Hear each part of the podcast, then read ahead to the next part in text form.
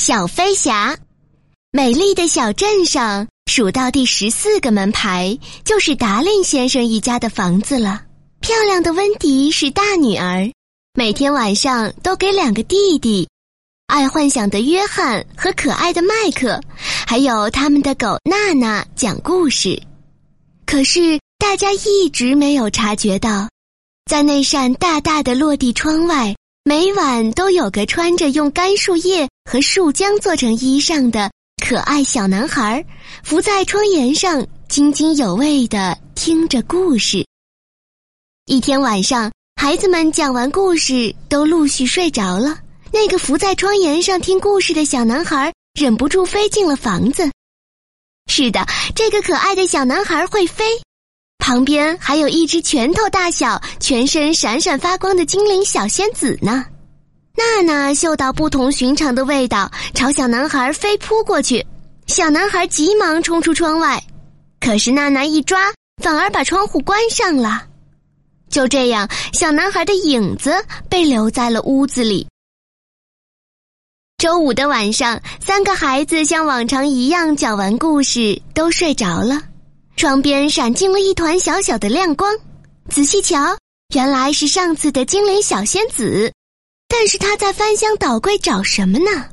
这时，那个可爱的小男孩飞进屋子里了，他呼唤着小仙子：叮铃铃，找到我的影子了吗？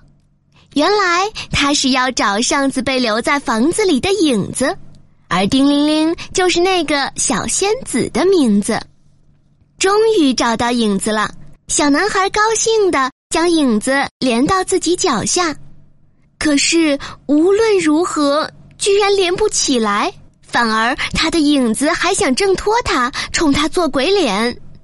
他沮丧极了，坐在地板上哭了起来，哭声吵醒了温迪。你好，我叫温迪，你在干什么？看见房间里多了个陌生人，温迪居然一点儿都不惊讶。知道了小男孩哭泣的原因，聪明的温迪拿出了针线，仔细地帮他把影子牢牢地缝回了脚下。小男孩高兴极了，说：我是彼得潘，谢谢你，每天都在偷偷听你们讲故事。我想请你去我们的小岛梦幻岛做客，给我们岛上的小孩子讲故事，可以吗？温迪开心地叫醒了约翰和麦克。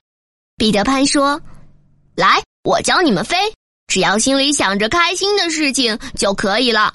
我住的地方叫梦幻岛，那里会唱歌的人鱼，还有好多可爱的孩子，你们要跟我去玩吗？三姐弟高兴得满屋子飞，太棒了，我们要去梦幻岛玩。右手第2条路，一直向前，直到天明。这是彼得潘告诉三姐弟去梦幻岛的路。飞上房顶，越过钟楼，飘在云上。三姐弟尽情享受着飞翔的乐趣，兴奋地哇哇乱叫。彼得潘看他们那么兴奋，就让他们一个个牵着手和他并排飞。他说：你们想和星星聊天吗？哈哈，抓稳了，我们要加速喽。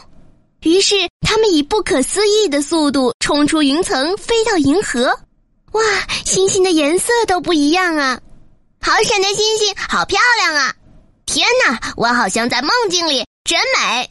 看着星星冲他们眨眼的奇景，3个小家伙由衷地赞叹道。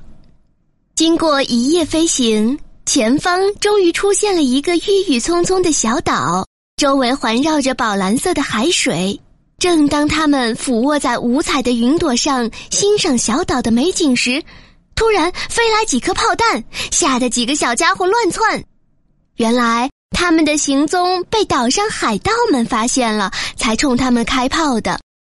岛上有条海盗船，由右手带着铁钩的头子胡克掌管。他最不喜欢彼得潘了，此刻他一手插着腰，嘴里叼着雪茄，正命令炮手装上炮弹发射呢。开炮，彼得潘，你这个小捣蛋，我要把你打下来，我要把你打败。彼得潘带着他们左闪右避，终于回到了他们的秘密基地。彼得潘说：亲爱的孩子们，这是我给你们带来的客人，以后我们就天天有新故事听了。秘密基地里，六个可爱的小孩子顿时热烈地欢呼起来。太棒了，太棒了，我们最爱听故事了。为了表示欢迎，孩子们七手八脚给温迪造了一所房子。小小红墙托起铺着绿绿的苔草的屋顶，有着漂亮的窗台，周围种上满满一大圈的玫瑰花。他们把温迪带到房子前面，这是我们给你建的房子，喜欢吗？温迪从没见过那么小巧又美丽的房子，她太高兴了，忍不住去拥抱每个可爱的孩子。梦幻岛有了温迪之后的生活是怎样的呢？她教孩子们识字和生活常识，每天和孩子们一起做游戏。看，他们玩起了过家家游戏。温迪像模像样地担当起了母亲，而彼得潘贴起了假胡子，他要扮演父亲啦。每个小孩都开心地哈哈大笑。每到晚上，孩子们总会围着温迪坐成一圈儿。温迪带给孩子们一个又一个童话故事，看着孩子们个个听得如痴如醉，温迪说得更起劲儿了。这样无忧无虑的日子是过得那么快活呀。傍晚，彼得潘有时会带温迪去美丽人鱼湖听人鱼歌唱，温迪可喜欢了。淡蓝的湖水在夕阳的照射下泛出金色的粼粼波光，美丽的美人鱼们盘着大大的色彩各异的鱼尾，坐在湖里的礁石上唱起优美的旋律，让温迪那么的陶醉其中。或者他们会去探访精灵小仙子们的住所，那是一棵有着粗壮树干的大树。每当深夜，仙子们都归巢环绕着大树的时候，在深黑色夜空的衬托下，仙子们身上的一闪一闪的金光特别美丽，加上他们的语言听上去如铃铛般悦耳。温迪拉起彼得潘的手，来，我来教你跳舞。俩人飘在半空中旋起舞来，这是多美的画面呀！住在秘密基地的日子虽然是无忧无虑，但是离家的孩子们还是想妈妈、想家里了。约翰忍不住问姐姐：“我们什么时候能见妈妈呢？”温迪垂下眼睛，其实我也好想妈妈了。就在这个时候，麦克闯了进来。他喘着气说：“不好了，外面有好多海盗呀，他们正朝这个方向跑来呢，大家赶快走吧。”可是孩子们还没来得及跑，就被海盗们包围了起来了。没有彼得潘的指挥，他们都不知道要怎么办好，轻而易举就全被抓了起来。胡克说：“哎，怎么没见彼得潘？他在哪儿呢？”“不管了，先把他们带走。”孩子们被带上了海盗船，并捆上了绳索。胡克恶狠狠地说：“给你们一个选择的机会，不要再跟着彼得潘，跟着我一起做海盗，怎么样？”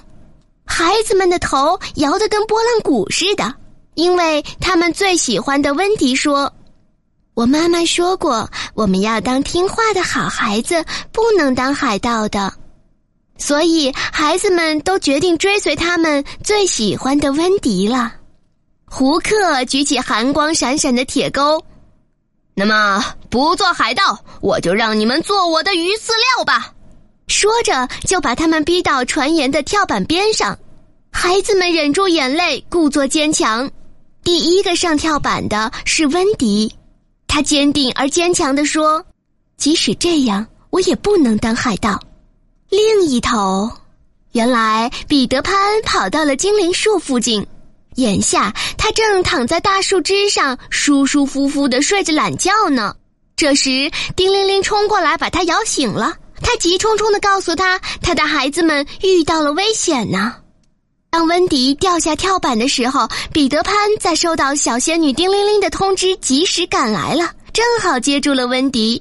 彼得潘说：“不用怕，我来救你们了。”决战的时刻来临了，彼得潘飞到船上，拔出他的小短剑，正式向胡克宣战：“孩子们，不用怕，我们一起打倒邪恶的海盗！”说完，挥着剑向胡克劈去。胡克灵敏地用铁钩挡住了。叮铃铃帮孩子们挣脱绳索，他们纷纷鼓起勇气向其他海盗扑去。孩子们面对海盗，之前的惧色全无，大家冲上去，扭耳朵的，扯头发的，捏脸的，打得海盗们抱头鼠窜，落荒而逃。而胡克和彼得潘呢？胡克的身手再利落，还是不如彼得潘厉害，几招过后就败下阵来。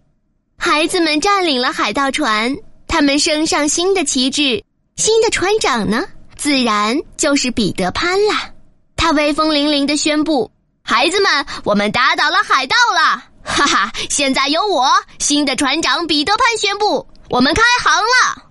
叮铃铃到来了全部的小仙子，他们给船撒上了金粉，在金光的环绕下，整艘船飞了起来。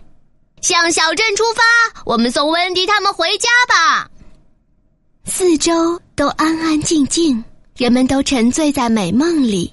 温迪三姐弟从敞开的窗口爬回家里，彼得潘站在窗外漂浮的船上和他们挥别。温迪，欢迎你们下次再来梦幻岛玩，想我们的时候在窗边呼唤我，我就会出现喽。你们不会忘记我们吧？温迪说：“好，一言为定。再见了，彼得，再见了，孩子们。”